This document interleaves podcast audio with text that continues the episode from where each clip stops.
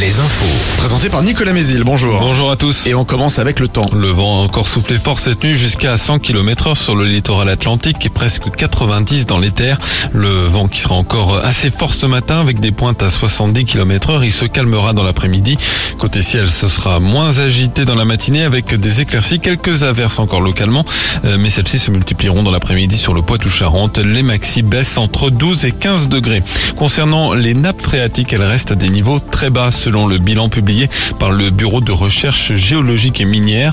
Le mois de février, particulièrement sec, a aggravé une situation déjà compliquée. La CGT appelle à trois jours de grève dès ce mardi dans les ports et les docks du pays pour protester contre la réforme des retraites.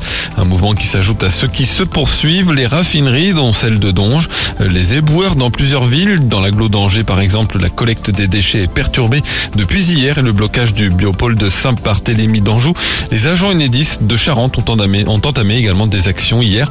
Et à la SNCF, huitième journée consécutive de contestation. Le trafic sera sensiblement le même qu'hier avec en moyenne 3 TGV sur 5, un, un tiers des intercités et la moitié des TER. Et puis si vous vous rendez à l'aéroport de Nantes ce matin, les accès sont rendus très compliqués par de nouveaux barrages filtrants.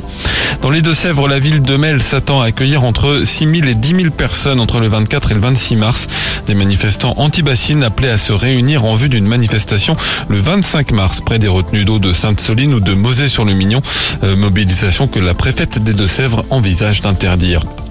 La colère des élus, notamment en Charente et ceux de la région Nouvelle-Aquitaine, alors qu'une réouverture de la ligne ferroviaire Angoulême-Limoges semble s'éloigner.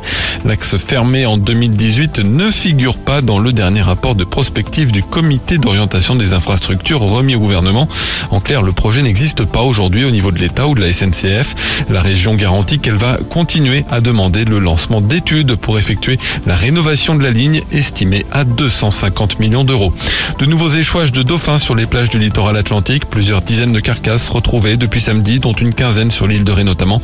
Les associations de défense de l'environnement attribuent ce phénomène aux conditions météo, mais aussi à la pêche. En basket, Cholet doit gagner ce soir pour espérer une place en demi-finale de la Coupe d'Europe FIBA.